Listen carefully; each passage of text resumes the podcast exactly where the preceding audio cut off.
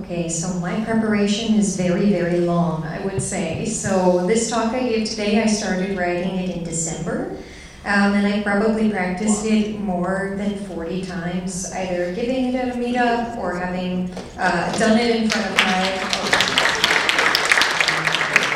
or uh, using my boyfriend as a slave to listen to my talk and give me feedback. Um, so the more times uh, that you give it, I think the more the more confident that I, I become, um, and also the better that it gets. Because when I first give it, there's nothing funny about it, um, and if I try to make jokes at the beginning, uh, they're really bad. Uh, so they kind of have to come up organically the more times times you do that, and then it becomes kind of decorated with a little bit of, of humor.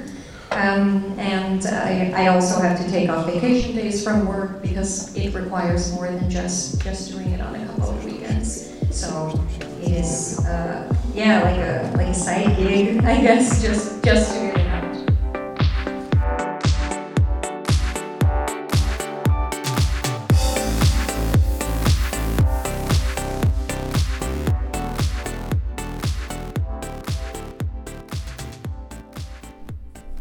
everyone, this is episode number 22 of Notcast.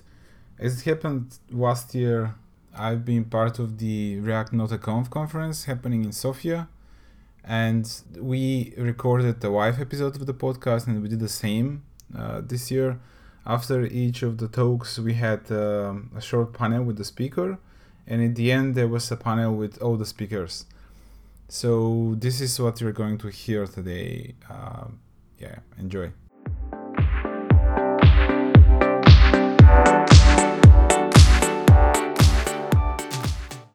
This was a talk by Visho on the evolution of React APIs. Um, just a reminder to the speakers that the thing that we're doing now will be part of a podcast episode. So when I ask questions, don't answer with yes and no, because then the podcast will be really, really short. Uh, so yes. Okay. Yeah. Okay. no. So you're talking about evolution. Um, I'm, I'm thinking of, this is a bit of vague question, but do you think that the evolution may happen in, in small companies? Because we saw that, for example, Angular came from Google, React came from Facebook. Is it really possible to have evolution in, in our industry, in, in, in some small companies, solving small problems? Well, Vue came from like one guy that wrote Vue, so, uh, and uh, I think like the, the main thing, like being more philosophical and getting into like the, the, the evolutionary part of it. Uh, in evolution, selection and uh, mutation are completely independent. So mutation just happens all over the place, sometimes randomly, and then there is this thing called selection, which is just whoever survives, survives, right? So it, big companies like Microsoft had Atlas back in the day, like a framework that was everybody predicted is going to be huge. You haven't heard of it, right? In the 2000s, right? So nobody heard of it because it just died, right? It wasn't adopted. And jQuery was developed by some guy, and it still lives on, and we have people today that still prefer jQuery already. So, yeah, evolution can happen anywhere. Is it easier for bigger companies to force evolution? Maybe. Uh, one question I have is like, I mean, I'm doing React for a lot of years, you guys as well, and for me, like the hooks and all this seems like a very natural evolution because when I see them, I see what they're placing like a couple of steps behind. But I have noticed that uh, for a lot of like new people, they get very confused because now like the API surface point of React is getting a lot bigger and they're like, okay, should I use A, B, C, or D? Well, yeah, I mean, it's like starting to watch Game of Thrones like from the eighth season, right? So there's all these, all this setup that's there, and if you're just tune in and like, who's this guy? Why is this lady doing that or whatever. Like, and it's hard, right? Of course, the, the surface has grown. It, it's up to a company's culture. So if you're just learning React for you for fun, do whatever. But if you're trying to have a company that uh, has a specific set of rules and ways and patterns that they use, that's kind of up to you to help your help your employees and help the people who are working on your project uh, get that specific surface area that you need, right, for, for your project. And that, like it's, we say that somebody should be T-shaped, right? So you should have broad knowledge about many things and deep knowledge in some things, right? So um, it's kind of a trade-off. Um, you mentioned uh, this a little bit. Uh, what's your strategy for bringing the new stuff? Um, I'm asking this because right now, for example, we are uh, our applications are quite big and we don't want to spend time like refactoring stuff. And what we're planning to do is just to write new stuff with hooks, for example, but just leave the other ones with the rest of the uh, with the old APIs. Do you have any other like strategy?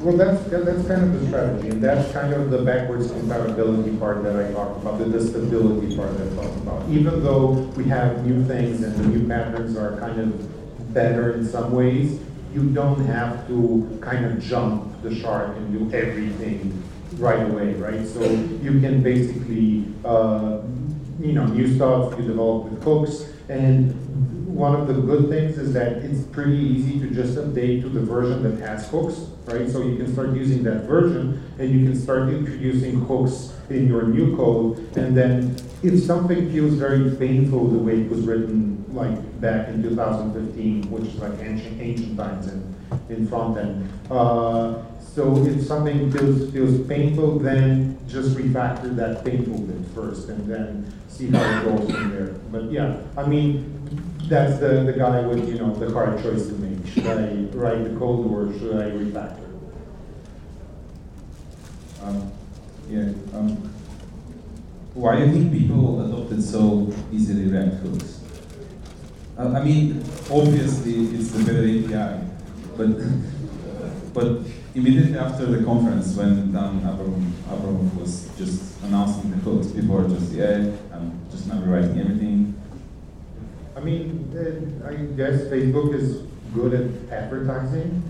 so they, they kind of sold it pretty well. And that's one thing I didn't like about that. They hyped it so much. And part of it, it's a good API. I also like it a lot. And I think it's uh, a lot, and, and, you can see there are discussions on, on GitHub and there are a lot of articles. There's uh, a repository in GitHub called React Future which is from 2014, 2015, where they actually have like prototypes of kind of semi-hook things and uh, uh, call return pattern, which has not been reacted was, I, I didn't have a chance to mention it because of too much things to talk about, but there's this thing called call, call return, where a component can return return. which is... It sounds familiar. Yes, but this is a good one.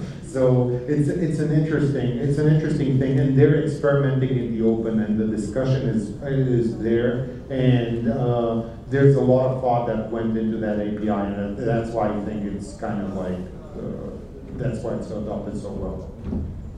Uh, like one interesting thing which the React team does is they have this uh, favor of uh, uh, prefacing features with unstable and experimental and do you actually use a similar approach in your project, like, okay, I'm writing these guys in my team, but is it stable and stable? Do you use a similar approach?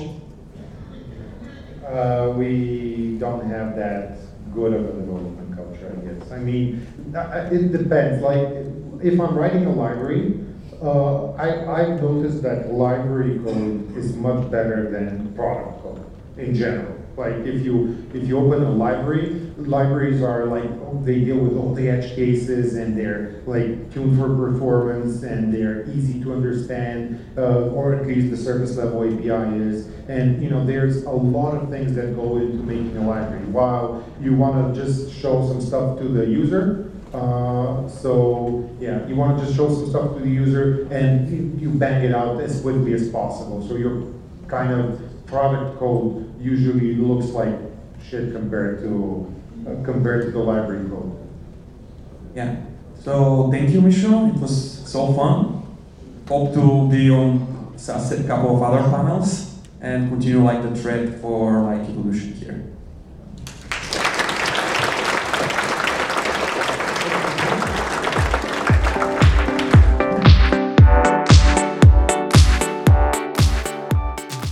Elizabeth Oliveira, Okay, so first of all, um, sometimes I'm doing presentations as well, and usually when you're presenting something, we're kind of comparing to the other speakers in terms of uh, performance. Uh, maybe you're doing this just after the talk or something like this, but you can't just go on stage and freestyle.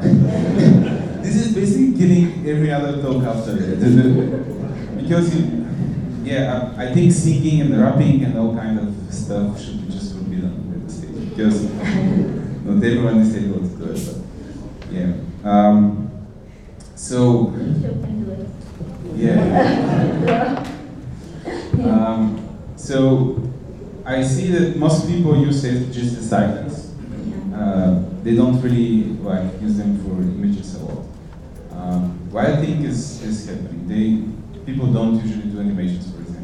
Is there a, lack of tools or a lack of knowledge? Like, what's your solution? Uh, I think uh, most of the people, they just don't know about what you can actually do with SVGs. Actually, when I was creating that cassette tape the first time, um, my idea was how can I achieve this with HTML and CSS? I thought, okay, how can I split these in different images, like the uh, wheels could be different uh, PNGs, so you, your mind actually goes for HTML, split in different parts the image, how can you make it responsive? But once you find a scenario where, in that case of the cassette tape, I found that scenario that would be really difficult to create with um, CSS, and actually you can do it, but then I thought, okay, what if I export uh, as an SVG and um, I can actually interact with JavaScript and I can make the play and the pause button. So I think until you, you, you find this type of scenario, you just don't know about it. What's a good place for people to actually know what SVG can do? Because there's like all those animations which are like properties and all these like the paths and like uh, something to get out from the metrics and uh, how where is the place where people can learn more about what's possible? There's actually a lot of good websites um, where you can read what is possible to do with SVG, but I think um, to start it's easier if you use a tool like Sketch or Illustrator, and you can actually just export. Actually, maybe the code will be a little bit be compared if you were doing from scratch, but you must be a genius to create that code, for instance, for the cassette tape without a software like Sketch. So I think you can just start creating like uh, small ideas and then you export it and after that you just try to animate. What's your process of like, you're going to Sketch, then React, going back to Sketch? How do you work? One thing that I do is um, when you use like a plugin like to like SVGO to like optimize the file, it ends up like removing all the IDs, and then you just look to the SVG file and you don't know what you're looking into. So I don't use this type of, I don't use the um, plugin with Sketch. What I actually do, I really save as an SVG file and then I go to um, SVGO online and you can actually change the properties, and I always leave the IDs. By default, uh, Sketch will, if you call one part, let's say the wheels, uh, the Sketch will create like the wheel ID, and then uh, you can actually see when you look to the codes by the IDs, okay, this is the wheel, this is the play. So it's one thing that I always do to leave the IDs so I can, then it's much easier to split the code smart. I actually had those problems of, okay, what's that about SVG? Um, that's really interesting um, because I, I actually now realize that the SVG is somehow like a bridge between the like the designer and the developer. Um, do you see um, that you need some kind of uh, because if you're a designer, for sure you could design the SVG in, in some in Sketch, for example. Then after that, in order to use it, you actually have to understand HTML, for example. Uh, in order to animate it, you probably have to know JavaScript. And I, I saw that you are a designer slash developer. Does that mean that in order to use SVG, for example, you have to uh, you have to have some knowledge about uh, about some some design stuff and then some programming? It, it, it sounds a little bit complicated. Uh, yes, but uh, I think if you start like researching, you will end up like learning yourself. And actually, I don't think you need to know too much. But once you start exporting and if you leave there the IDs, you can start realizing, hey, what is this G? And if you search about it, this is the group, or um, this is a path, or this is a circle, and uh, you start just um, understanding how the way the SVGs, the, um, the XML is done. It's very similar with uh, uh, it's very similar with HTML, and uh, I think it's as a designer easy to use. I don't have any more questions. I just want to go and check the library because I have a lot of 404 pages which will need some cat faces. What was said? okay. Uh, let's thank you, Elizabeth.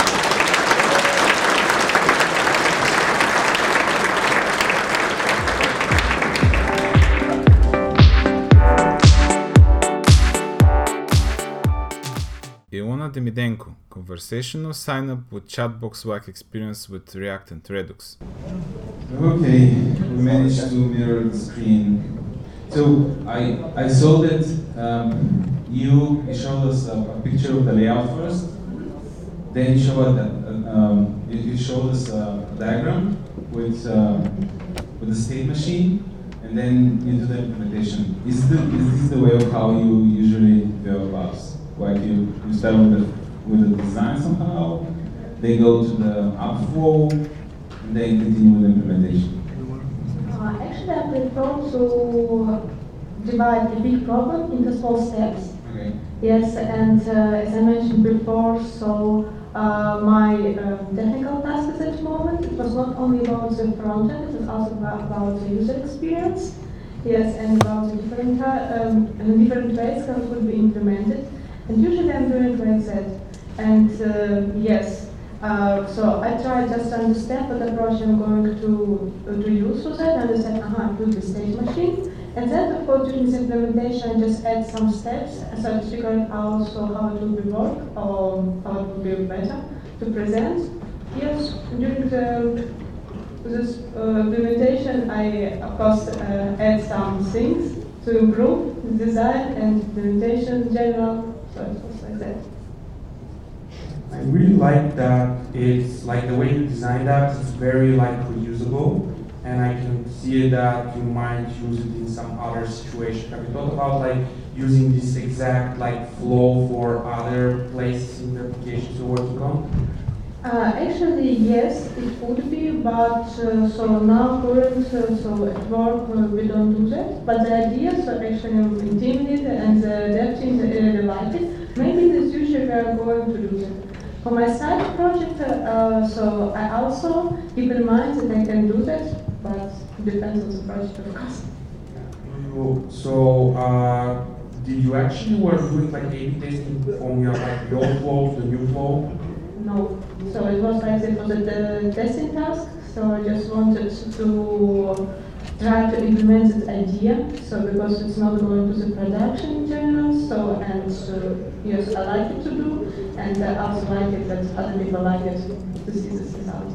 About Redux. Do you remember how um, how you start actually writing the implementation, the, the application? Like, did you start from the components or did you start from the actions? Because uh, for myself, for example, I prefer to start from the uh, uh, sketching the actions in my app, then continue with the reducer, for example. But some of my colleagues they prefer to do the UI first and then continue with the with, with the logic to wire and stuff. And so, what is your approach to building that? Also prefer start with if I'm working and Re- Redux. I'm also prefer to you start with the actions. So I'm going to dispatch to the reducer. But uh, as I remember, so the first things actually I did, I implemented the first trigger. It was delay. I mean, just to see that message actually just changes, but it was not about the action. So the next action is actually that it changed to the next state, so to the next message. Yes, most like that. Uh, and the topic about state machines, I, I, I have some history with, it. And now I think that almost everything in the front-end development could be actually represented in the state machine. Uh, do you use this concept about state machines in, in your daily job outside of this, for example? What, because every time when you have to deal with some kind of uh, some kind of state, you, you're basically building a state machine. Uh, actually, yes, I can say that. I also apply this approach at work. So because we are working with a huge uh, form, and uh, the form consists of different questions, different pa question pages. So that's why it's really nice. So depending on the user answer, so to be going uh, to the different kind of the pages of the questions. You have to explain this to your colleagues, like the, the concept about state machines. Are they uh, adopting the idea of using the state machine? Um, here's where my question is coming from. When I share this idea with my colleagues that we're actually building state machines every time, we have to use a tool for this because we are tools for state machines. It, it, you don't have to implement it every time. There are tools where you can just describe your states and there's uh, some API for switching from one state to another. Um, and they weren't really keen to that kind of uh, that kind of approach. So did you try to uh, kind of bring this knowledge to, to your colleagues? Uh, the thing is actually all decisions we take. So uh, at work, it's, uh, we are doing that together. So someone could just uh, okay offer this, okay have this solution, but then it's always discussed. I mean in the team. So and this uh, they also thought it's a nice idea to try it and to apply for the project because our because of the specific of our project I would like to say we're working on. Yeah, okay. Anyway, uh, one thing we would uh, like to incorporate into the format is if uh, anybody from the audience actually have a question, you can also raise your hand and we would ask it for you. Actually, you will ask the microphone. Any questions? Like I know Andrew had one. You shy?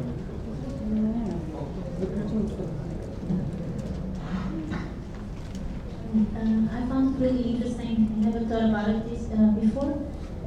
I was just wondering if you had need to uh, set a password in this world, like it's like a sign up, would you like send an email and then the password is like generated, or uh, or you think you could also have in the flow um, an input just to, to set the password for the user? Uh, I guess I also can use it the same flow and just create a new state that will also with the input password. So also add some validation for that. So and uh, so to the work with. Really cool.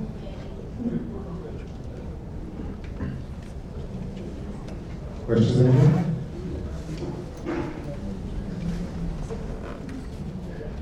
Thank you very much for the presentation. Uh, it's really interesting. And in creation, what Elizabeth said about the password, don't you think that from a security perspective, maybe it really depends on in what product you're going to incorporate it? Because maybe for some products it will be okay to um, do it in the flow, but for other passwords it will be, uh, for other products, I'm sorry, it will be really better if uh, you do it via email. Yeah, maybe it depends on the product completely. I completely and can agree. So, but uh, so it was like the example of the doing. We are not doing this at work. I mean, this uh, chatbot uh, conversational experience approach. Uh, but in general, it could be also uh, done and uh, used. What was the reasoning behind uh, going with Re- Redux and not uh, just using React state? The state of a React component?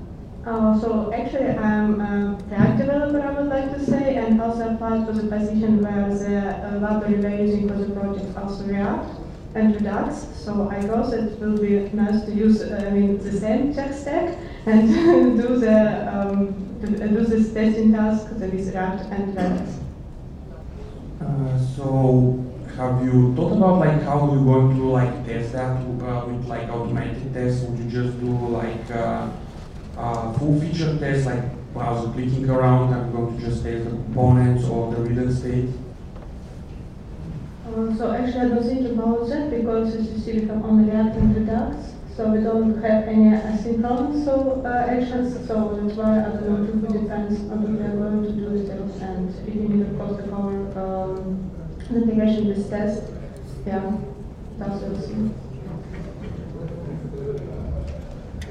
Uh, yeah, so let's take to one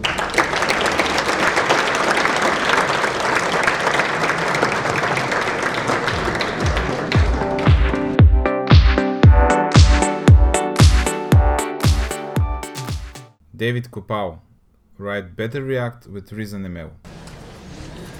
Yeah, yeah, that was fun. So, let's say that I went to a conference. There was a talk about reason, and I like it. Um, so I had this big JavaScript app, which is really complex. We call it legacy because every time we write something, like a minute later, it's legacy. Um, how am I supposed to migrate my app to Reason? Are there any tools, or should I do it just like on a component base? Logic, I don't know. Uh, I think it also depends how the app is actually baked, but I think the best approach is the same approach that actually Facebook use in their own development. Uh, they introduce ReasonML into your Java, React JavaScript application like component by component. They eventually, they have Messenger app, you know, all you know, Messenger app on Facebook. It's built in 80% in Reason React and they use this uh, this incremental like approach. They start with, with components, and they start on one zero percent. and Now they are almost 80%. So I think this is the way how to do it. You once you find, I I presume have developers who are excited about new technology. So I, so, so then here's the new technology. Take a look at it. We will try a couple of components. If you hate it, we will remove it and uh, continue with the JavaScript.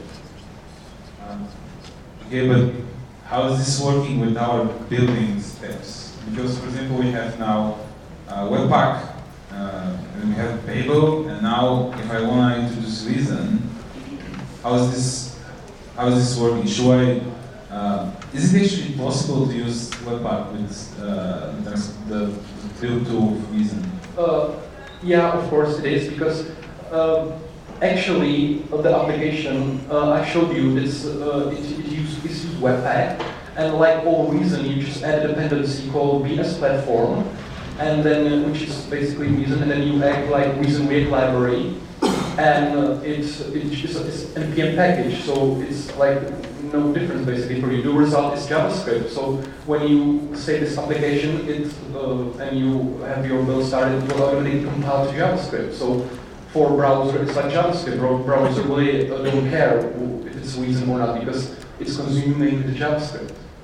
So it's basically just adding another folder for the .re files, which is uh, Uh, yeah, uh, this is no. Uh, I mean, it, this is done by base platform, so it's automatic. So you need to, so you need, don't need to add like you need to add. You have like package.json, and then you have bs.config, which is config, which is like I don't know 11 lines. So it's like really not complicated. It's not TypeScript config. And uh, so you just add it, and you will just say, for example, which version of syntax you want to use. If you want to compile to the same folder or to a different folder, so it's like the it's like really really simple to configure that. okay, sounds cool. It is. Yeah. Uh, can you, for example, one other like alternative, like uh, like we have on one side which is TypeScript, JavaScript, and Flow, which are like just normal JavaScript. And I'm noticing this trend of having like languages like Reason, and the other one is like Elm, which is a lot more opinionated in my opinion. Uh, but is Reason easier to integrate than Elm in an existing project because Elm is a bit more take it or? Yeah, uh, honestly, I never use like Elm. I like see some talks, but uh, I think as, as I showed you, the great thing about like Reason and Reason React is built. It's like it's basically connecting React, your family framework, with Reason. So it's pretty. It's like very smart step from Facebook, right? Because if you want to make it popular, do this. So uh, I think it's is a great language, and you can build a lot of interesting stuff with it. Uh, and I, I really can't say like the difference because I never I never done that.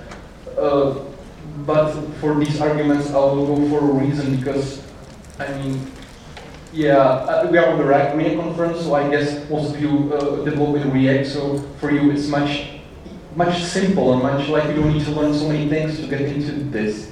And the, the principles are pretty similar. So if you've been programming in Elm, like so many principles are same in Reason. So you can just start moving from Elm to Reason. Yeah. no, but I was recorded. What's support for ReasonML? Because like it's an awesome type, it has an awesome type system, and if you have like an awesome type, that means like that your tooling should be awesome. Yeah, that's uh, that, that was that was true at, at the beginning. Really, when you want to, for example, as I mentioned, you need you you can use all the npm JavaScript packages, but the like issue is those packages are not typed. So at the beginning, like I know at the beginning, like one year ago, more than a year ago, you need to really write manually types for those components and functions. With a library, you have a like function you need to uh, write binding. You need to like import, I don't know, some function from Lodash, I don't know, and you said it takes two arguments, one of them is string, one of them is function, and it returns something. So it was like kind of complicated.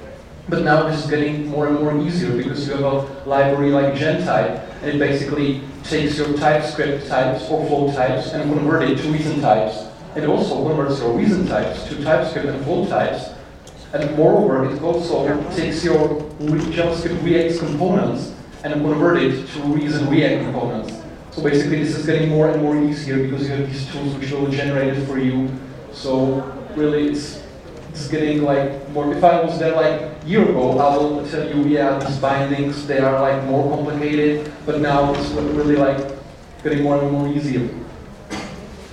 And uh, Facebook are developing Reason, right? Um, I know that React community is pretty active. I mean, there are people outside of Facebook which are contributing to the core, and a bunch of uh, packages related to React and everything else. Is this happening with Reason now? Uh, I mean, how big is the the community?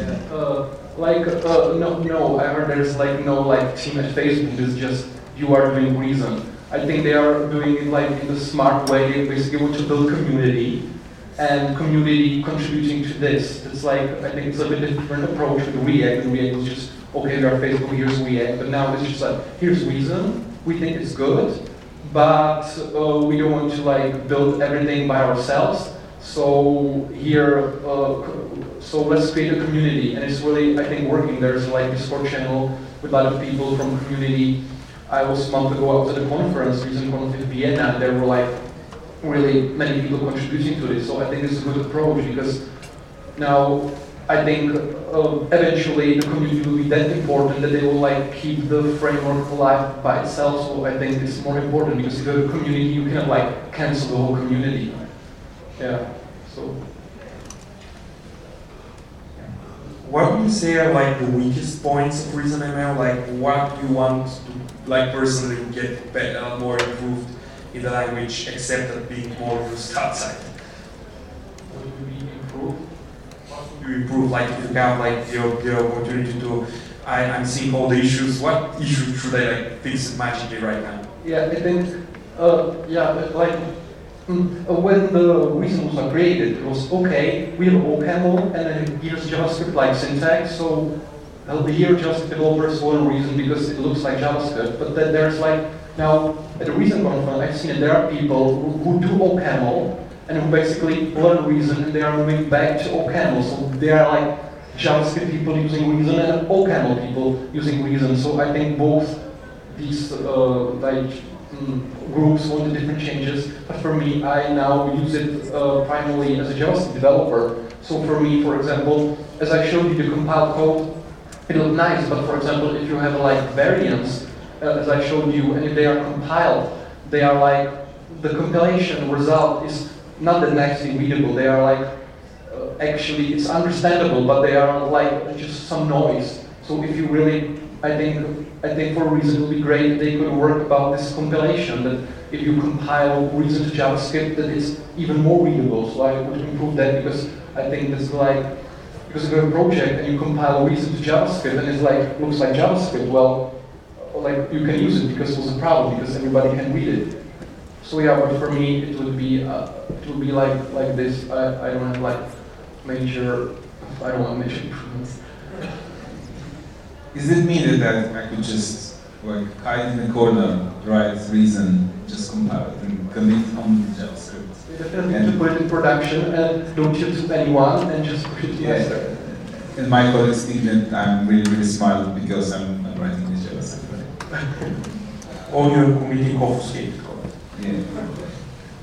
That's the other option. Um, let's talk a little bit about the, the, the strict typing. Um, we recently had a problem with our company because I don't know about the others, but we don't use Flow, we don't use TypeScript, so we don't have uh, strictly typed writing in, in our code base. And right now, our product is shifting a little bit, so our types are changing, and our types are defined just on convention. Like we decided, here is the folder, uh, there's like a, uh, some kind of a factory function for creating a JavaScript object, which is hard. But as you know, in JavaScript, it's really easy just to add something, like a small property to something and just use the same type. Um, but then we spent like maybe a sprint just refactoring our uh, our code base just because we don't have types, and we, we refactored a bunch of places where we're just slightly changing one object to something else, and it wasn't really clear. Um, and I was wondering, is it much easier when you start with Reason to just start in the very beginning with the types, and you go from there, basically? Yeah, it's, it's a great question. Actually, yeah, yeah, I'm doing that like this. It's like easy to define your types because if you, yeah, the types. The cool thing about types is that it forces you to think about your application. So you think about those types, you write them down, and yeah, exactly as you said. If you write the types first, it'll be easier for you because now you will know values you can get like in the part of application. If you know you have four possi- possibilities, you write type, and you, you don't need to deal with it anymore. So yeah, it's, it's the way to go for me, starting the types. because you kind of uh, define the domain of your app, right? It's, Exactly. um, okay. And how, how did you start it, uh, exploring Reason? Like, what was the? Did you just watch a talk and was thinking, oh yeah, this is awesome. No, it was actually from really coincidence. Uh, it was in my old job. I was just uh, there was uh, some guy and he had some great open source library, and he said uh, that he wanted to rewrite the actual documentation, and he said he wanted to do it with Reason. And I like, what's Reason? Like, what, what that? And then I just uh, just Google it, tried to read about that, and it was like it was absolutely coincidence. It was just coincidence, yeah. Yeah, I, I saw some big names in JavaScript communities just where they were blown away by Reason. They were saying like, should be the. What are other big companies except Facebook where they have like success stories with Reason? Like what are like prominent like these applications written by Reason? Uh, so if you check uh, uh, ReasonML sites, there are logos of companies that are using Reason, but the problem is if you are really not like open source company, they will they will show you like the actual code. But as I mentioned a month ago, I was at a ReasonConf in Vienna, and was, the title was On the Road on Production. So basically, all the talks were about applications in production, and they were like really awesome. For example, there was, I hope I'm now correct, there was like Icelandic company that it was an agency. They, for example, built a thing for Reason for Sotheby's, which is the largest auction house in London, and it was all in Reason. And they said, okay, we have a 20 ReasonML developers. And there was also interesting application. Was some German company that was built for trains. So if you're like managing trains, and it's a really like dangerous like stuff because you don't want them to crash to each other. Uh, so they were like really happy that, that, because they also decided there were many examples. They said, okay, Reason is pretty safe language. We can rely on it. So it is made smarter to build these applications which are like you really want to be safe when you are dealing with these kind of situations. Yeah, to be honest, I, I I never read something about Reason before your talk, and because Reason is is ending on ML, I was thinking that it's it's this must be some. Uh, probably something like XML or something. I don't know. Um, but it's learning. It's yeah. It's oh yeah. that was the other thing. But it, it's more about just describing like UI or stuff. But but I see that there's some features which are purely about logic. Um, and and now now I'm thinking when you're writing such components using ReasonML, you have to test them, right? Is there any additional feature of Reason which is helping to test easier? Or is just like the way of how you test React and it's the same? Okay, so maybe just some clarification. This was Reason React. It wasn't like Reason ML. Reason ML is like language is JavaScript. So you can build, uh, you can do backend stuff with Reason. So I just, I just show you like Reason React. It's just library to Reason, but it doesn't matter. Uh, ML means meta language. It's not like machine learning. When I published this course, there were people uh, discussing machine learning in the discussion, and I was like, uh, so there made a mistake. I should say meta language. That ML stands for meta language, not for machine learning. And about your question for testing, uh, you can use Jest or uh, I think Test Renderer has also bindings, so you can just they are done. So you just install bs-jest and you can uh, test all your Jest components. You do snapshot tests. You can do anything you can. Yeah. Yeah. Uh, for my final question, I perhaps might have more more uh, questions. Is like one thing I like about like learning other languages is they change the way I'm thinking and I'm writing the my the, the languages I get paid for to write. So what things that writing ReasonML, how do you see some changes in you the way you write JavaScript or other languages you're interacting with, the way you're approaching problem? Does ReasonML change that in a way for you? So yeah, basically when I'm writing JavaScript app in, in, in the bootstrap and then I building something with ML. Yeah, you start a hate, like TypeScript because I know if you are dealing with TypeScript, I have like so many messages, like type uh, type mistakes is difficult to debug. And I mean, of course, Reason has, has a very nice messages, but sometimes they're also a little bit messed up. But it's like easier to find the mistake with TypeScript. I I really got much more frustrated with it when like when you can do reason where it's much more smoother, it's built in. So that's basically this, but that's what you ask. But yeah, for me, uh, I was always like like functional programming in JavaScript. I use Ramda, I use Recompose with, with BGC, which is before the hooks. So I, I was really excited. I think if you are really excited about functional programming in JavaScript, and if you move to Reason, it's just a step you need because in JavaScript everything is like it's not like supernatural because you don't have curry out, out of the box. You need to use Ramda Lodash. You you typing you don't have. So if you just move to Reason, you will get all these features, and it's, it's great. Yeah, that makes sense. I remember having similar feelings with other languages. I won't say why.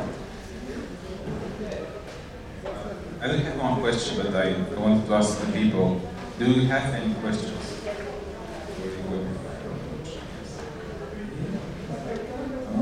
Come on, Reason is cool. Come on, ask.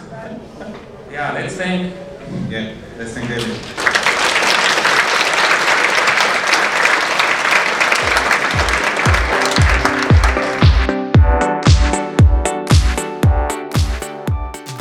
Rado Stankov, how not to hate your wife when dealing with forms. Okay. Let's see. Okay, now I'm on the spot, right? Yes. I'm feeling the burn here. So uh, I want to say a few good words about Formik. Uh, we are using Formik. Yeah, it's amazing. It's really great. It's, like again, it's, it's a good library as well. It's like uh, Picard. okay. Um, so let's go backwards. Let, us start from the uh, from final form. Um, what was the learning curve, and is it a vendor locking library? I mean, if you're using it, can you switch to another library yeah. easily, or it's yeah, it's like uh, the way I showed you. Like uh, we are actually in one application we're using something built our own, like a, a state machine built ourselves.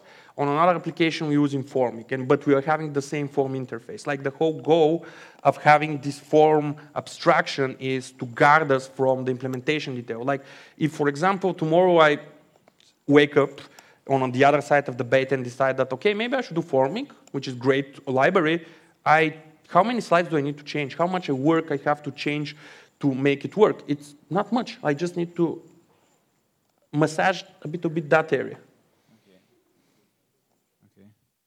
Have you heard of JSON schema forms? Yeah, but the thing about it, the designers haven't. Like uh, the thing about this type of like form, it's a bit more declarative, but you can also use it the way you use React. You can actually handle it in a nice way. Like with the JSON schema, it's you are always locked in. And in this thing, I can always do some hacks. A bit more hacky, and build it like step by step. And I don't want the vendor locking. And at which point you realize that you need help? Like, uh, the, what kind of help we are talking about here? Um, so I'm I'm talking about the moment where you realize that handling forms on your own, maybe it's not really like the best idea because you have a lot of code to maintain and it's yeah to be yeah like the moment i realized that was that actually i didn't realize that uh, this was realized by a team member when they try to add something there. And they for example uh, like we had this situation once where we needed the, to know if a field was touched. Like if somebody has changed that field or this field was like focused once. And we didn't have this in our form. We didn't think about in our form. It was built very organically. Also like the core form we're still using in our application is still uh, uncontrolled inputs. And this makes a lot of like complex decisions and that's when we I realized okay maybe like I want something battle tested somewhere I can have plugins and something a bit more standardized so, uh, have you heard about JSON schema forms? yeah, like uh, two minutes, no, uh, one minute and 17 seconds ago. Okay. I, I saw that you use hooks. So, is that just for the slides, or are you actually using that in production now? yeah, yeah. I mean, I'm using them for like a lot of like newish things, and they're like they're really good at building uh, abstractions. Like, uh, for example, the use memo thing I, I showed you, I can actually build uh, use unique ID and just pass, okay, this is the name, this is like a setter and this is like the thing, and I can build abstractions on top of it. So it's really good for building abstractions and the other things, building hooks, they're really good at for like grouping uh, stuff together. Like if we had to use a class and it has like, this component has like two responsibilities, they get all meshed up with like uh, our component did mount has like two, two function calls, and, you, you, and your code starts to look like something, I would switch to Bulgarian, to Dobsku dialo, if you have to like uh, put it on different colors. Uh, but again, uh, hooks cannot solve every problem. Like for example, the context makes sense to be like that. I wouldn't use hooks to have my fields because they're rendering React components and they're accepting like React components. So it's a mix of all of those things. Like you, you want your code to be guessable, so the person who uses it guesses what the things work, do, and be readable and concise and fast and reliable and testable. Sorry. You're wiki people using hooks in production. Um, so you mentioned abstractions a couple of times. How you find the balance? Because uh, I I know that we programmers we love to create abstractions. You you create a builder, you create abstract builder, then you extract, then you extend the builder to something else, then you add a bunch of other stuff. And in general, building abstractions is probably the most fun in programming because you, you feel this power of creating something, right? Uh, so how you find the the balance where you you basically have to stop with with your abstraction and maybe search for another solution you rely on a teammate to on the pull request, I cannot understand that, that's too complicated, and stuff like that. That's one of the things you can do. But, but uh, the more serious thing, when you think about abstraction, the abstraction solves a problem. And when you need to solve a problem, you have to think, okay, how can they solve the problem with the least amount of work, because we are lazy, and how can this be changeable easy? Like if I have to go like five levels, like this happens a lot. Like we build abstractions, we build abstraction, then we realize that two of the abstraction levels don't make sense, then we collapse them. And that's like the constant balance. And that's part of like our lives. But it's uh, what we should like have uh, is Not that we should guard ourselves of building, like in my opinion, too many abstractions, but we should be open to reversing them and seeing, okay, I have five levels of indirection here. Maybe I should like collapse them a bit. How you validate this process? Uh, uh I mean, like, for example, in Product Hunt, when when you think that your PR is amazing and this abstraction is really awesome. Uh, you open mind. Like, it, if it's an amazing only for you, that doesn't make it an amazing. Like, if something is useful, if other people find it useful, like for me, I might see this is nice, but if it's confusing and if people don't use it very well, or if I have not named it correctly, like that's how you just go with an open mind. Like you had the joy of building the abstraction. It's also the joy of like removing it and destroying it later. So just have joy two times. Yeah, exactly. Just an attitude. Yeah. Uh, so here's the trick about the happy programmer. You build an abstraction, a really complex, complex one, and then you just destroy it, and it's, yeah. it's much fun. So I noticed uh, you use a pattern where you attach a component as a kind of like form dot yeah. mutation. That's an interesting pattern. Have you noticed any drawbacks to this? Uh, yeah, cap, like uh, the way I call this is component as package pattern, like a namespace pattern. Like uh, as everything, it has its places. So this pattern works really well if you are using something like a library, like you're building your own library for the components which are used in a lot of places. The problem with these patterns arises that if you attach everything, too many components to a single, like a namespace, uh, that means you are loading all those components when you need them. So you have a problem with code splitting and reducing your bundle. Like for example, if I say my system has this user object, and I create this namespace users, and I can do users.cart, users.list, user.avatar, user. Uh, la, la, la, la, la, la, and I have like 20 of those. Those all get loaded in every single page, and I don't want that because they're not used. You want to use as much usable code as possible. That's the reason, for example, uh, the way we like handling like the form components, they're like four or five, and pretty much all the forms need a form, all the forms need uh, fields. And also it's a really good pattern to have like a container with children style things. Like let's say you have a grid component, and this grid component you need the grid.container, which is like the container, and then you need component that is a row or a column, so you just use those because there you have like parent-child relationship between those components. So, uh, kind of a leading question. Like at the end, you talked that you use uh, GraphQL and Apollo. So, is yeah. there going to be a half a day tomorrow? No, we actually decided not to do that. Like uh, originally, oh, burn. Yeah, like uh, originally, the idea of the conference was to have like a half a day GraphQL, half a day tomorrow, but we didn't have the, the physical bandwidth to actually finish the whole organization to it. And also, it was too confusing to people. I was a bit scared that some people would not come today and think it's tomorrow, and a lot of people won't know it's tomorrow and come today. And then we had like this whole, and then we had to like talk with our partners, and we just told them about this day. And now, if if we make the second day, and it's too much like work, and it's like again, it's a very simple to the way I do my talk. Like I built two abstractions and I just remove one of those and I have like a, something a bit more clear. Sorry for the question then. No, it's a good question. Uh, yeah, let's think rather about the talk. Как се случва това,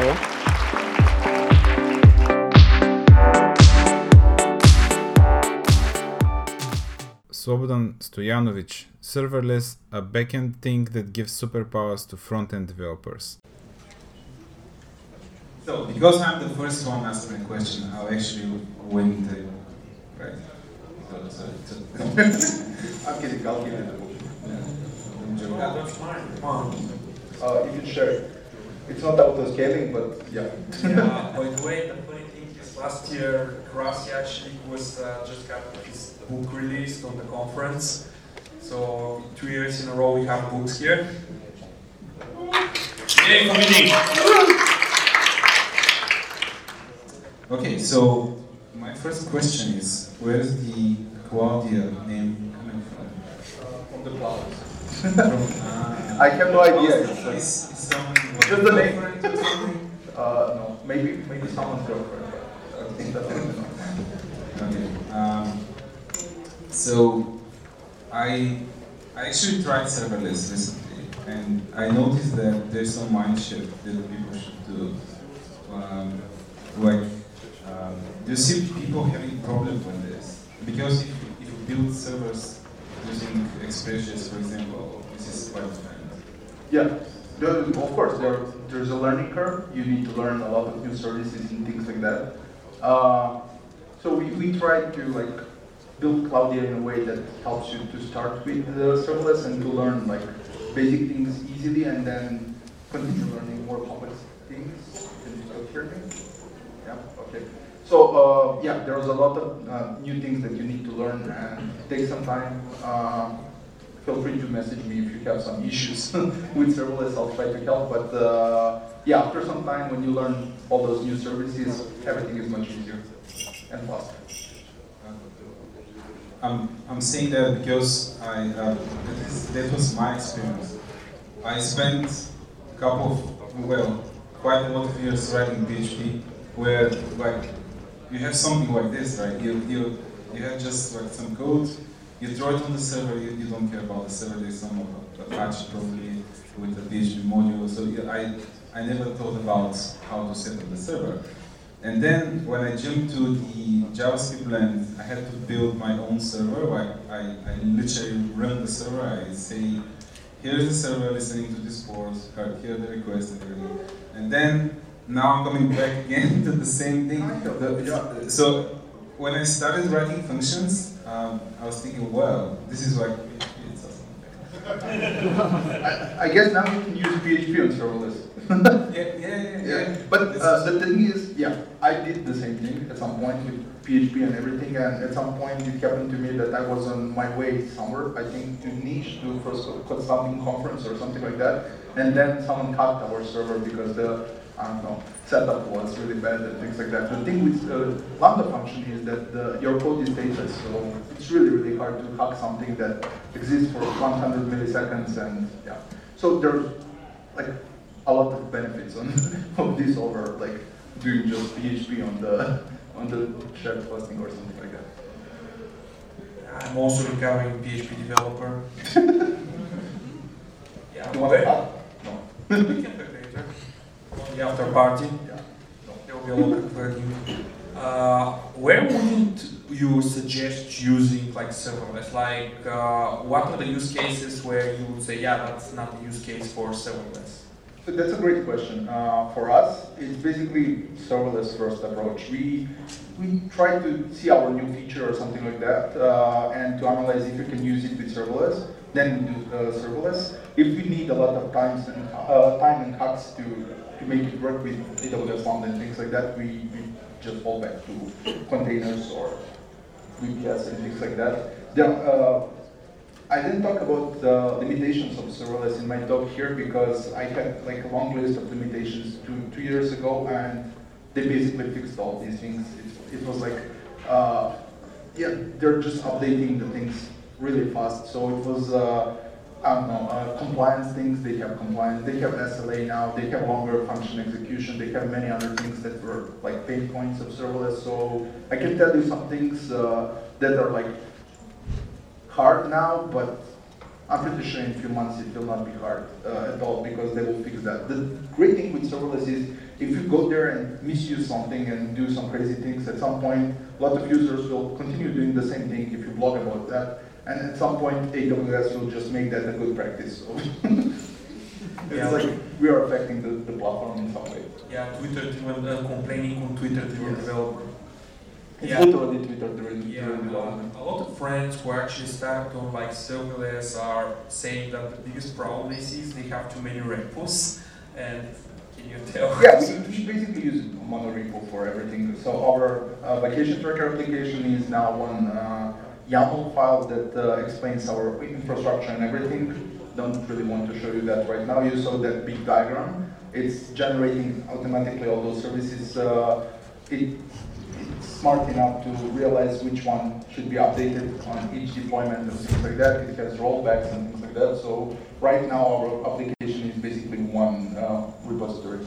So basically, when you're deploying your application, it's always every service is on like master. Like when you say, okay, I deploy it, basically we have some main application and then sub-applications uh, that are subsets uh, in different uh, YAML files with different functions. And you just push deploy and then CI will run tests uh, and figure out which services are changed and deploy just them. That's it. You, you can get like uh, blue-green deployments and things like that out of the box. Just need to write like pipelines uh, in that YAML file and then you can well, release, let's say, 10% of your app for 10 minutes and things like that. So they're working on fixing these things for pain points. Um, so the service provider that I used, they didn't have a tool for running my functions locally. So I, I did my own tool uh, just so I'm able to actually execute my thing locally. So, so how is this with, with Amazon? Uh, they have some things now, but the thing is that it's easy to run functions locally. I can run my function as any other Node.js function because it's just a Node.js function. But it's really hard to simulate all those things that they spin up for you locally. They have simulations of some of the things, but what we do, we basically use hexagonal architecture to split our code in like smaller pieces that can be locally tested with uh, in isolation of uh, everything else. And uh, we have uh, unit and integration tests, and uh, we basically use that to to check our services So, and, sorry, one more thing. Uh, the great thing with serverless is that we have one uh, environment per, per, each developer and QA person because it's it's not costing us anything. It's like one command to deploy another develop, uh, another environment, and they can do whatever they want. So uh, I was trying to find something bad about serverless. But so this could be one of the things I, I at least in my experience. Because I guess if you have a really complex function doing a lot of stuff, and you use something from the infrastructure of, of uh, Amazon, you, you can't fully replicate this locally? So yeah, what we do there is we run the function locally and connect to uh, yeah to, to cloud services. Most of the time you do that anyway. With uh, for example, with, when you connect Stripe or something like that, you don't run Stripe locally and things like that. So yeah. Yeah, that will be interesting to run.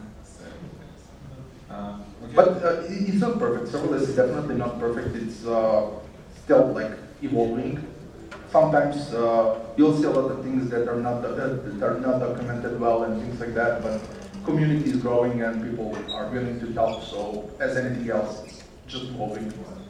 That's it. Okay. That's it. Any questions from the audience, by the way? The biggest fact is the vendor locking. Oh yeah, that's a good question. So I don't think. So I have a big article uh, related to vendor lock-in if you go to my Twitter, you'll see that article, and it has like catchy title, but basically, vendor lock-in is switching cost. If you want to switch from Node.js to like PHP, I don't know why, but let's say you want to do that, it's like even harder than switching from uh, AWS to Microsoft. And for, for our application, the biggest vendor lock-in is using Slack, but that's the, the vendor lock-in that we choose to use. I never had any difficulties with AWS, and the, the, the, main pain point for like that cloud vendor lock-in thing is that uh, cloud vendor will increase the prices and things like that, and they basically never increased the prices in the last uh, 10 years. They lowered the prices like 15 times so far, and they can do that once, and that's it. They would be finished. So I wouldn't you, you still need good architecture, but with hexagonal architecture and things like that, I think we can migrate our application to other cloud vendor in less, less than two months. And uh, our infrastructure costs 14 cents, so I'm willing to risk that. So. And also, like there's like company like Zeit, Zeit, which are like trying to abstract different cloud providers, so you use them, and they're like a proxy to you. So there will be companies. Of course, but I would love to, uh, everyone is talking about vendor lock-in in, in the cloud, but there's no really big uh, examples of someone that really did that for for some special reason. Maybe sometimes people use different technologies that technologies that were not ready at that moment and things like that. For example, you remember that Facebook complained about HTML5 uh, in uh, 2013 or something like that, but now they, they use React Native and still JavaScript they came back. Other questions? Oh, do you want the book? Okay. it doesn't read much. That's true. Uh, yeah, I was going to end the panel anyway because I guess we have to go with the next speaker. So let's thank you. Thank you.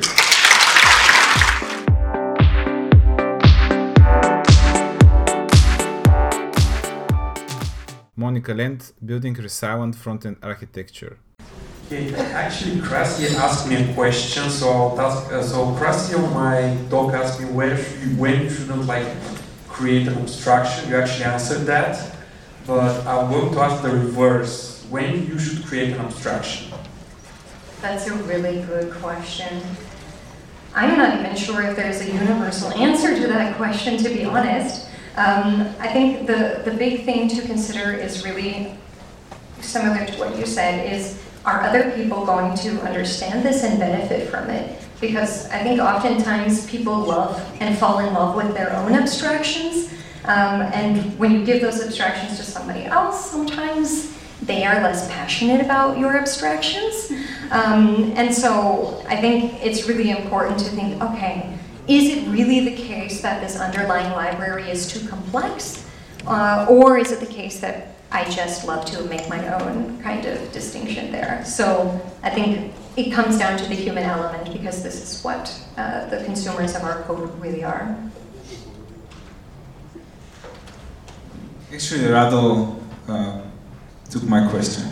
But um, so I'm wondering something. You, you know, if you're a, if you're a doctor and if you like hit the wall with your foot, you're not freaking out, thinking, "Oh, I'm going to die now," um, because the doctor is able to judge uh, himself properly, right?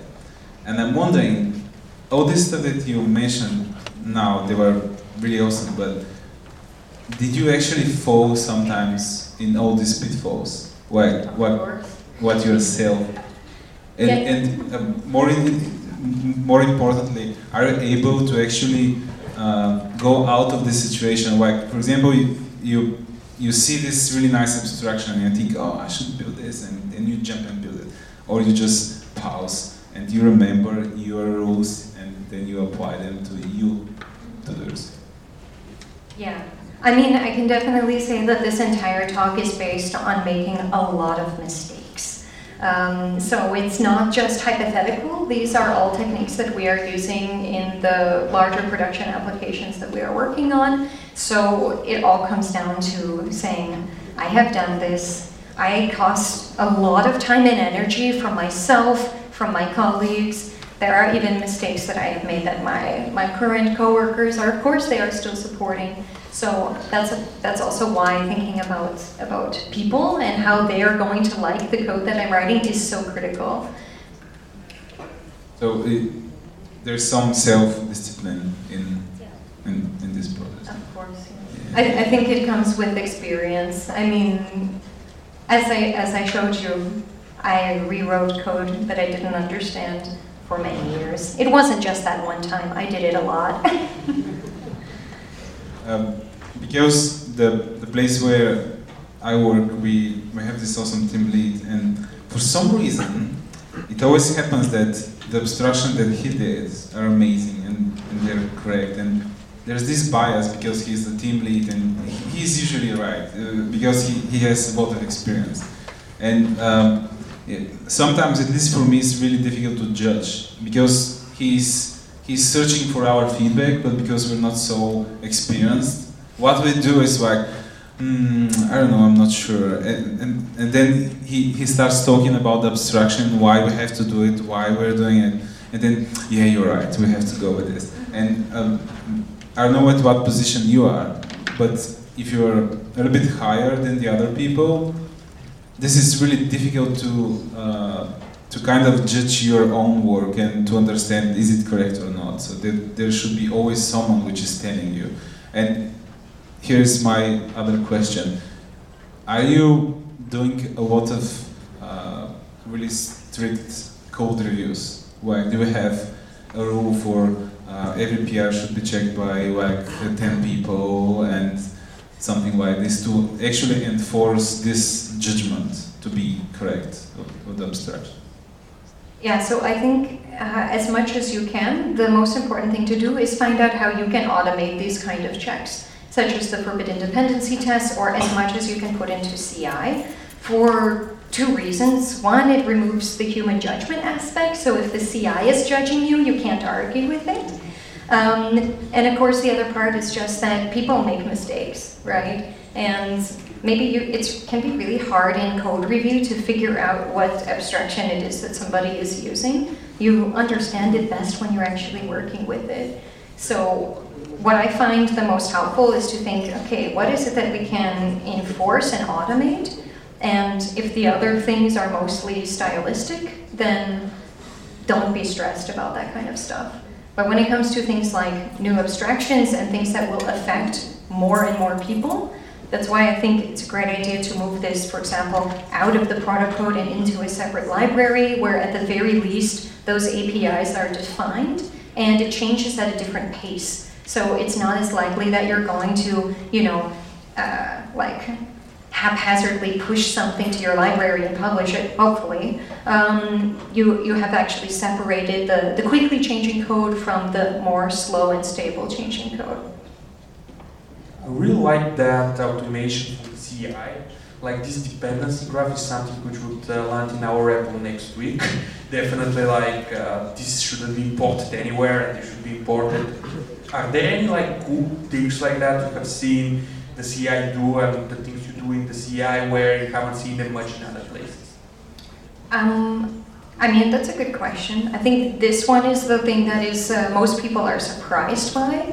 Um, one interesting application for this technique, uh, which we haven't implemented yet, but is something we're looking into, um, is actually finding out how you can eliminate uh, not only certain types of dependencies, um, but also understanding what those kinds are. So is it logic? Is it the router? Is it UI components? Because oftentimes you end up where the initial load of the application is so huge because everything gets kind of pulled into this base bundle by Webpack.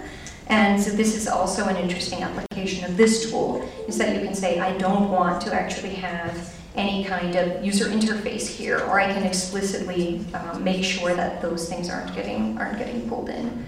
So that's one example. Yeah. Oh, that's cool. And do you make it this uh, like do you split the boundary between an external libraries like things you don't control in general and your own internal libraries and the application domain specific modules? Do you have like how, how do you model that like how what kind of boundaries do you put on that? Well, I think when it comes to some specific uh, third-party libraries that we are using, it's not so different than what you mentioned in your talk, that you have to make a decision, is it the right time for me to abstract away some of this API? And sometimes it's not. So for example, um, with the API layer that we have, which fetches data and deals with things like deduplicating requests, caching, um, and all, that, all of these kind of things, uh, this is implemented using a library, but it's implemented in a way that if you remove the library, actually almost nothing would change. So I think it's about wondering which of these dependencies is the most volatile, which ones are realistic to replace, which ones are we just buying into and we accept that, um, and which one of them do we want to make sure if we upgrade something here that it won't affect multiple teams at the same time. Are there any questions from you guys? Anyone? Okay, uh, my last one. Okay. You're thinking that we're finished, right? yeah. um, so, um, some rough metrics. How often you spend time architecting something, like in a meeting? Like, for example, every sprint, once a sprint, every month, or something like this? That's a good question. Um, I mean, for myself personally, I don't really do this. I'm not at the moment participating in a team that works in sprints, um, or I'm not writing product code. But um, I think it, it, takes some some kind of planning at the beginning when it comes to taking the lessons that you have learned and applying them. But if you can come up with an architecture that is also kind of horizontally going to handle more and more, I don't think that you have to revisit it all the time if you see that it's still working. Um, so you have to kind of understand what are the limits. Um, and one very like helpful concept that um, forbidden dependency test is kind of a, a subset of is called fitness functions. Maybe you have about these? Basically, it's more and more ways that you can automate checking what is the health status of my architecture. This can be things like monitoring the build time or monitoring, um, I don't know, the number of dependencies or anything like this. You can monitor these metrics and say, I consider my, the health of my application to be a function of all of these different metrics. And you can monitor how they, how they occur over time. So if your build starts to get too slow, you actually have been uh, tracking that the entire way. That's really nice uh, advice. Thanks. Um, yeah, I think. Thank you.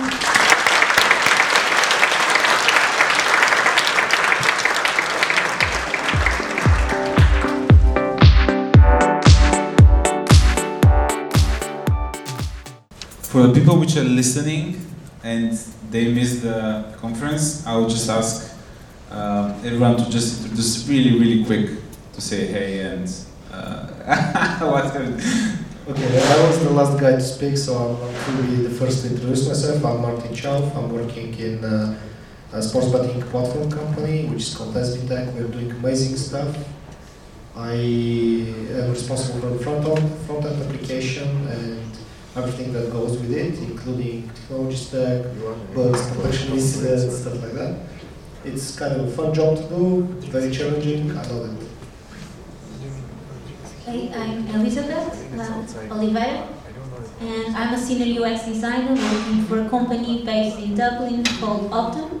And I also run my own startup uh, called Soundtractor. It's based in Copenhagen, and I'm currently moving to Lisbon. And I, I like to be in between design and development. I used to be a front-end developer in the past, and right now I basically do design and uh, my own open source project. So, uh, my name is David Kopal. I work in, at Blueberry, which is a digital agency based in Prague. I work as a software engineer and I like Reason ML. All right, my name's Monica. I'm working at a fintech company with engineering hubs in Sofia, Berlin, and Sao Paulo. Um, and there I'm leading a team of something like 15 or so um, front-end engineers. And that's all I've got for now. Hi, I'm Mishu. I was the first to speak. Uh, I work at Skyscanner. I'm a senior front end, no, I'm senior full stack engineer or something. It's been a long day. So, uh, yeah. Hi, my name is Ilona. I'm a tester engineer at uh, Central Startup in Berlin, and uh, today my talk about, uh, was about uh, conversational uh, sign-up with chatbot life experience with React and Redux. Hello, I'm Slobodan Stojanovic and I'm CTO of Cloud Horizon and Vacation Tracker. I'm mostly working with serverless and uh, JavaScript. I'm often talking about it. Hi, I'm Rado Stankov. I'm head of engineering at Product Hunt and co-organizer of uh, React Nata Conf. How are you?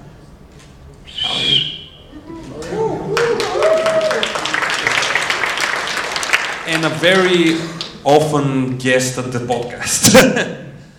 And I want to thank all the people in the audience who stayed till the end. You're great.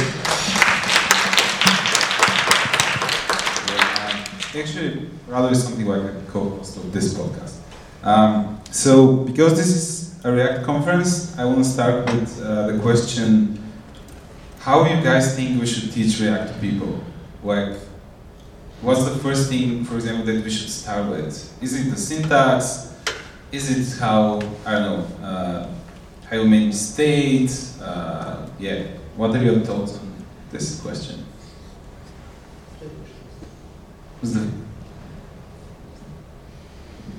I think people should start learning the declarative programming first and state machines. Because React has basically no interface to be, to be learned. It, it has five methods when you're using the class syntax and it has uh, two or three functions that you can uh, uh, import or two, three hooks. Like Basically there is no API to be learned. It's so simple, it's amazing, I love this.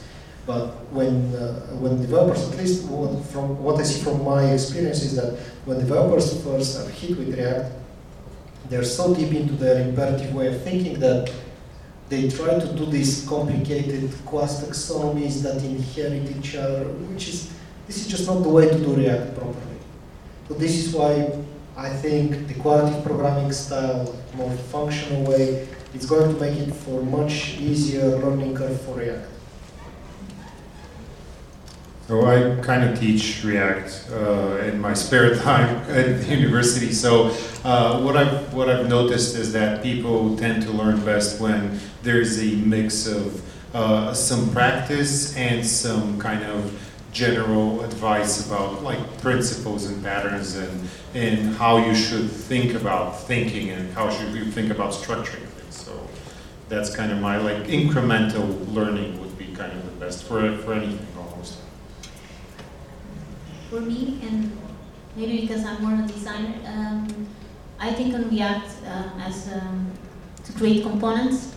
So first thing, at least when I started learning, was how to create a compo component and uh, other components, and then put like the children components and the main component and pass states, um, and then the children component receive the props. And I think it's a good way to understand how React works and how can uh, communicate without any library. And after that, you can start thinking about using uh, state libraries or other uh, libraries.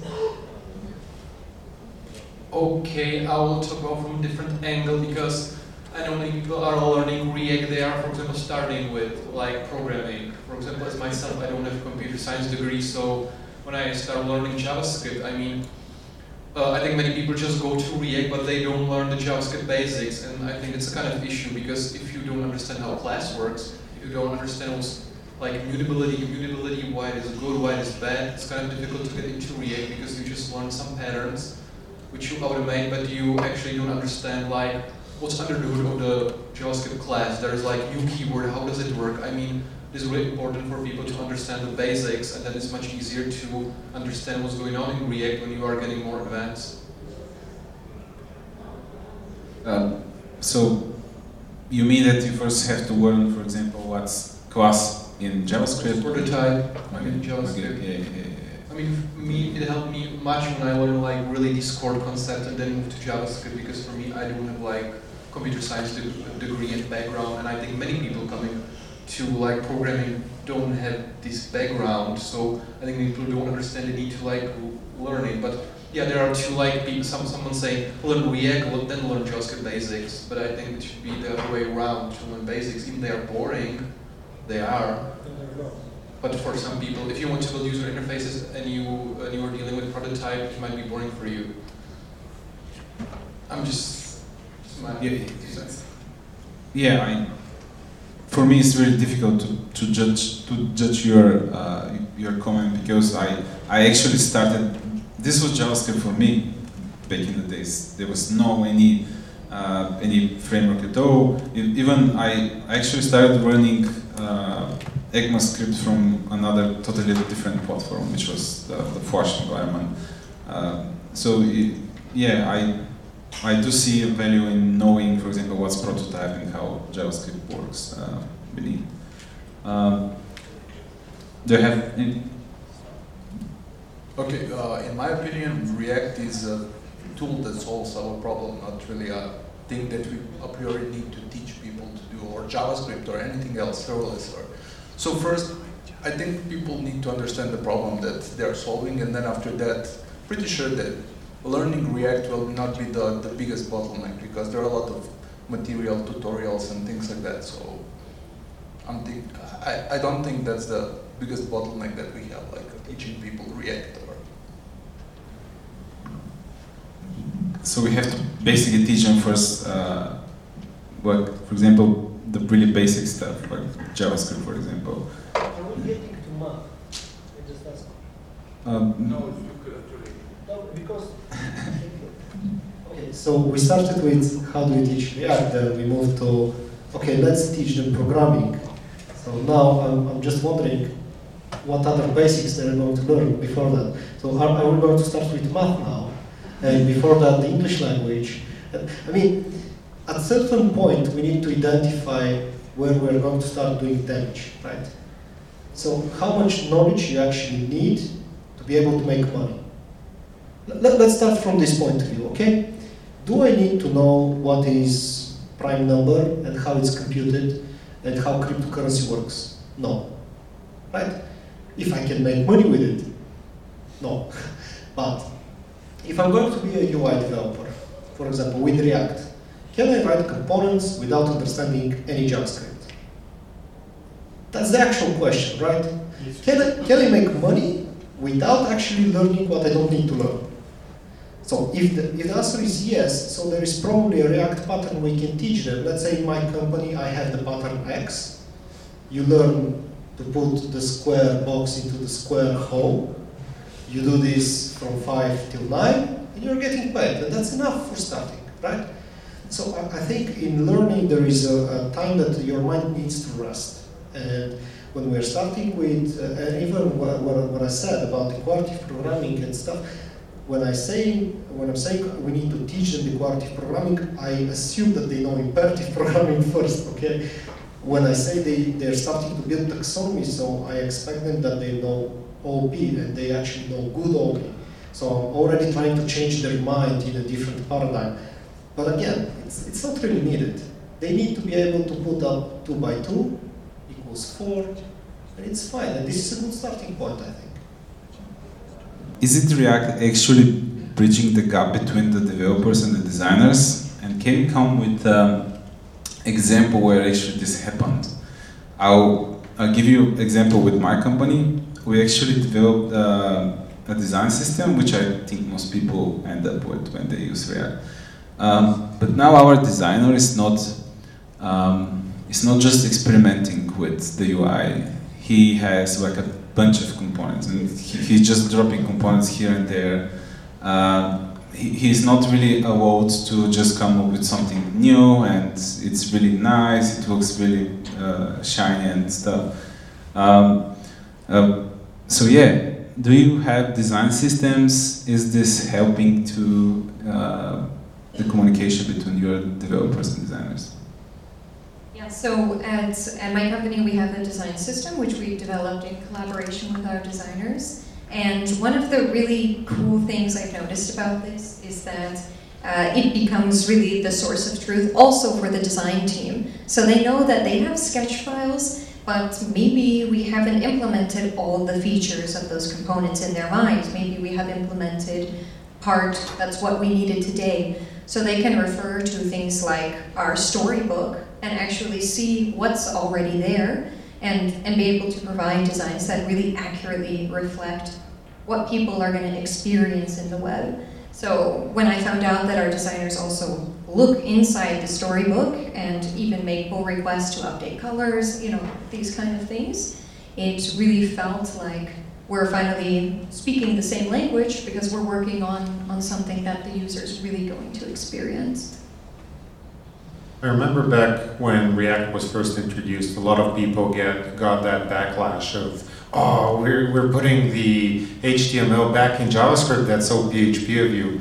And like, you know, there was this kind of, a little bit of a backlash to that. And then suddenly people started realizing that it's not separation of technologies, it should be separation of concerns and encapsulation of components is a nice thing. And actually I think that kind of helps bridge the gap because the encapsulation of that component, the atomic design principles, uh, I think most of us know what that is, uh, kind of help bridge that gap. And yeah, and we also have a, a in-house design system, and it's been like a blessing for for any new kind of feature that you want to build. You can just prototype it. It looks amazing out of the box, and it's very easy to also upgrade when you have a nice feature and uh, the designer can just say, oh, we need to change that about the entire site, and it, it's done. It's, you know, like a snap.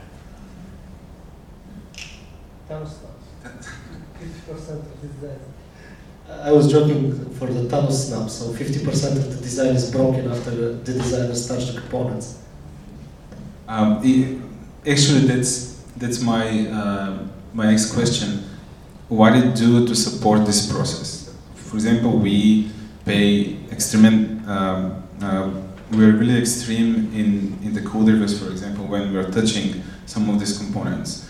And we make sure that we update the style guide, for example, so the designers, when they check it next time, they see, ah, this has changed a little bit. Um, yeah, so uh, I for sure know that there are some efforts from the developer's point of view. So yeah, what's, how's this working with you? This is a super difficult question, I think, because at the same time, when you create a design system, everything is consistent but it's also easy to introduce that single point of failure. Because if you make a bug in your components and you roll it out, and you don't have the proper tests on the UI layer on the application level, maybe you are really missing the way it's truly being used. Um, so I think there's no real way to get around this besides having tests on the library level and also making sure you are writing the right kind of tests in your application code as well. So finding a way that you actually roll out these these libraries in a way that is kind of safe um, and, and realizing the impact that such a, a, mistake could bring.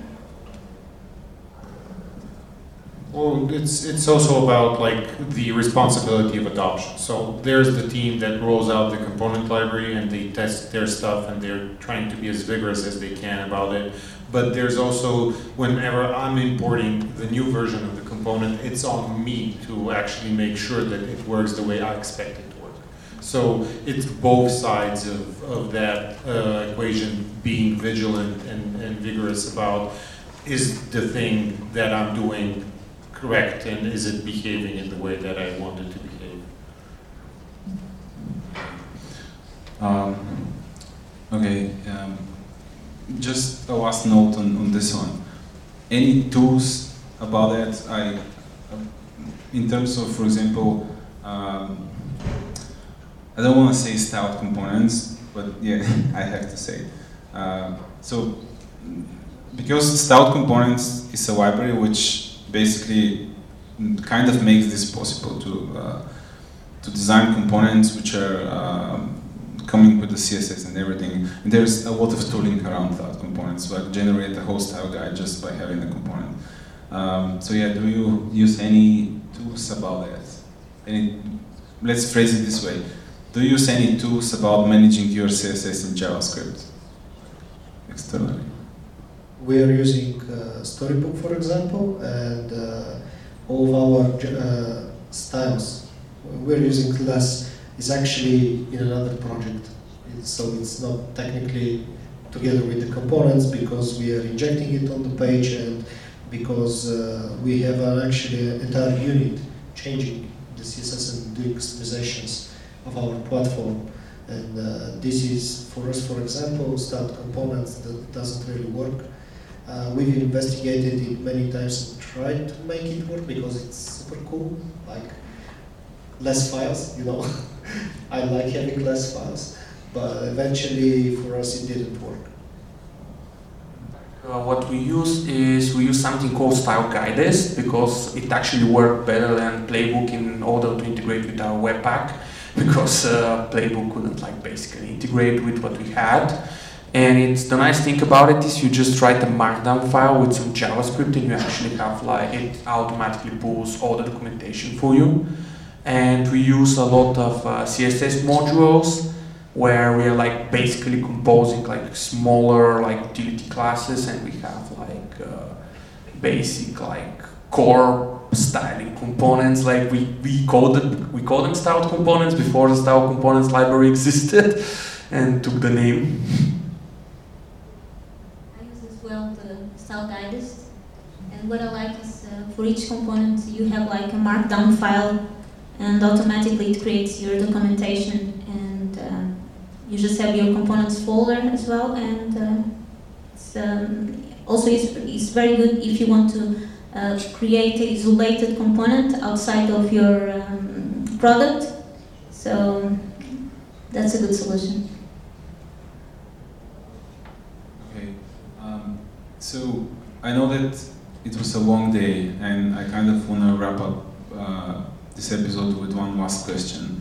And something which I'm trying to do with the podcast is to uh, to make it not so technical because I know that there are a lot of podcasts on this topic. There are a lot of articles and, and stuff where you could actually go and read about this stuff.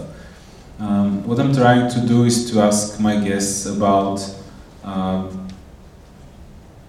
maybe their experiences with uh, within our uh, our industry.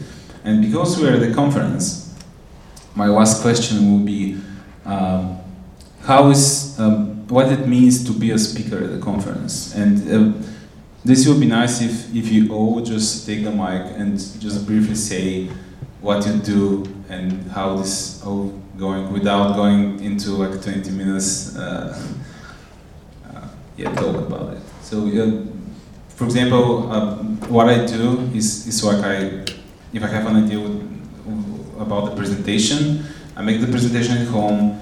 Um, I actually do make uh, uh, I go through the whole presentation a couple of times at home and not just like looking at the slides. I'm actually making the presentation at home alone um, then maybe trying and making it at a meetup uh, before the actual event. Um, and then uh, actually most of the people going to conferences without speaking there, they don't know that these people actually, they, um, sometimes they have to take a day off, uh, they have to travel, which uh, when you are young and immortal, and you have no kids, it, it sounds really awesome, like traveling and just meeting cool people.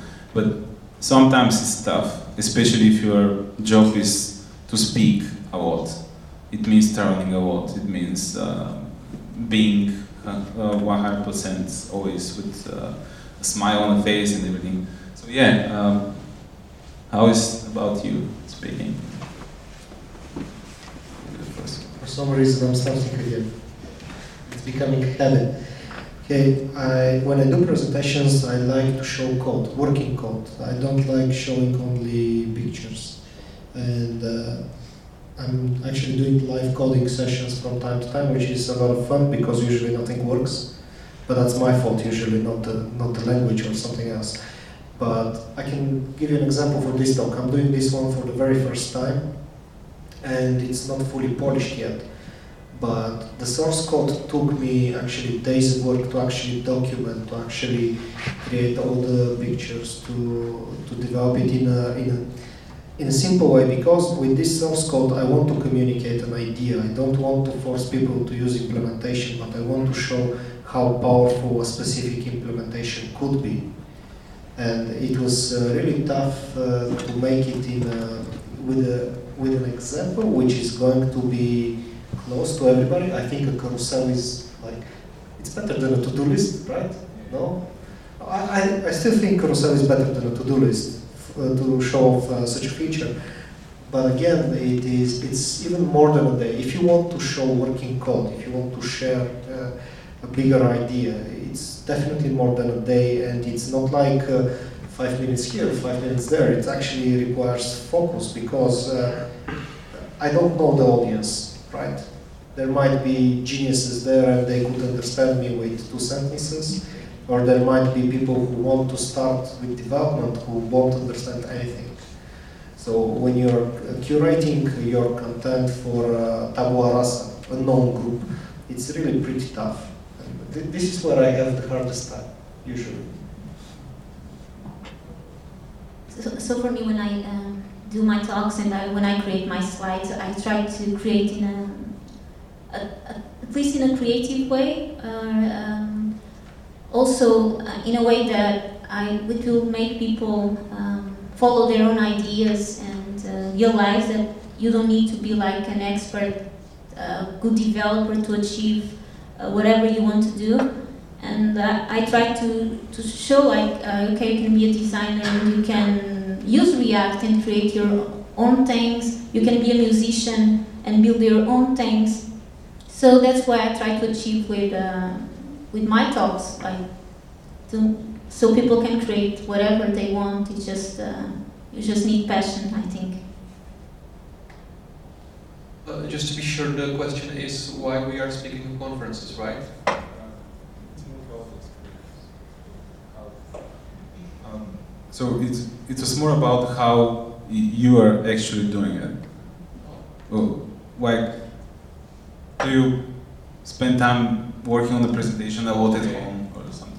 Uh, okay, um, I'm kind of perfectionist, so I spend a lot of time preparing my talk. I'm rehearsing a lot because that's what one kind of book which really helped me to prepare for my talks is from the uh, now owner of TED Talks. Uh, I can remember his name, but it was a really great book, and he's basically saying that all of these TED speakers, they are basically uh, they are basically write write their talk, and then they are rehearsing it till they till they know it in a way that they can put emotions in it. I mean, you know that when you are learning your talk at the beginning, it's just you're speaking like a robot because you are thinking uh, to really get all the concepts you need to cover, and later you are basically put emotions in it. So that's my strategy. I always present stages. First, you just uh, learn somehow, not exactly the words, but the idea of your talk, and then I'm know I'm ready to give a talk when I can put emotions in it, when I can uh, do some I don't know body language with it, when I can. I mean, that's my preparation for talks. Okay, so my preparation is very, very long, I would say. So this talk I gave today, I started writing it in December. Um, and I probably practiced it more than 40 times, either giving it at a meetup or having uh, done it in front of my or uh, using my boyfriend as a slave to listen to my talk and give me feedback. Um, so the more times uh, that you give it, I think the more the more confident that I, I become, um, and also the better that it gets. Because when I first give it, there's nothing funny about it, um, and if I try to make jokes at the beginning, uh, they're really bad. Uh, so they kind of have to come up organically the more times times you do that, and then it becomes kind of decorated with a little bit of, of humor. Um, and I, I, also have to take off vacation days from work because it requires more than just, just doing it on a couple of weekends. So it is, uh, yeah, like a like a side gig, I guess, just just to get it out. Uh, well, for me, I, it's impossible to, to do a talk if I don't have like I, I need to start with some like an angle, like what what am I trying to say? There needs to be kind of a thread, a story, or an idea that I want to kind of follow through and have that kind of re- thing that I'm returning to, like beat by beat. And uh, the preparation and, and the delivery part is, yeah, it requires a lot of energy. It's pretty nice. When I graduated, I graduated computer science and theater, and people asking, well, why are you doing that? And this is kind of why. And I enjoy that kind of experience I had from, from student theater. And uh, but the, the best thing for me about speaking at conferences is that I get to meet all these great people that have great perspectives. I always feel like my talk is the you know the weakest one. That all the people put so much effort and preparation, and they're so passionate, and the the audience is great, and the energy, and when people come after the talk and start discussing things with you, and you you you know you build like instant friendships and instant connections, and it's it's just an amazing uh, experience to to be able to do this. So thank you a lot, guys.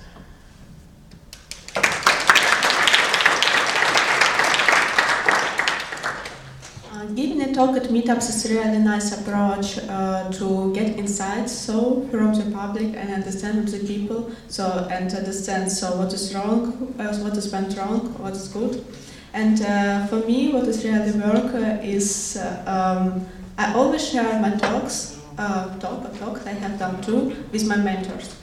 And actually I'm always seeking for some constructive feedback for them and I'm very thankful for that. Uh,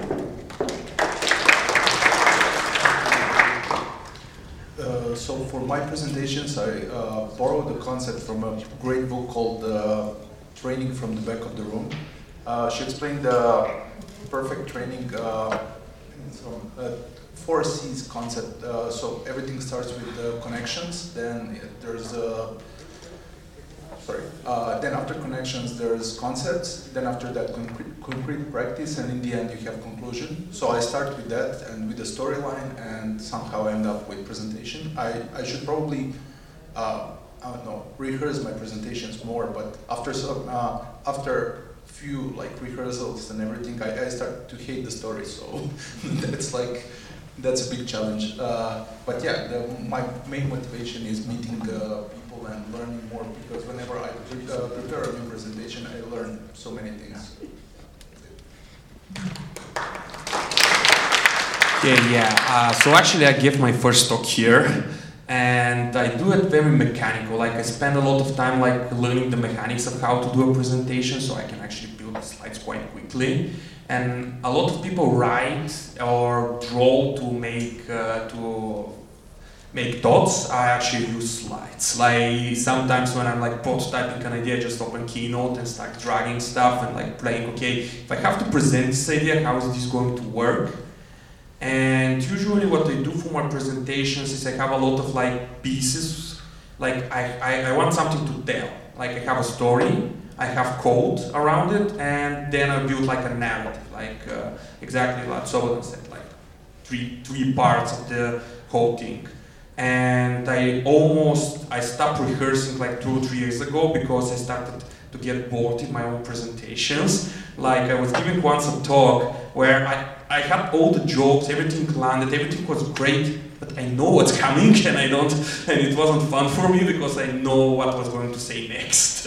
and at some point it wasn't very fun. So I stopped rehearsing my presentations and I like just give them two or three times. And when I start knowing everything, I just stop giving the talk. Um, yeah, so this is exactly the message which I want to send with this episode. Um, speaking at the conference is hard as hell, I think. It's, uh, it requires a lot of work, preparation.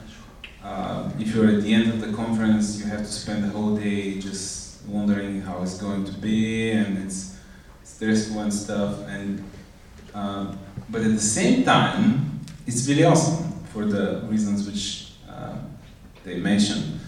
Um, so I know that there are a bunch of events here happening in Sofia. Rado is organizing the React meetup.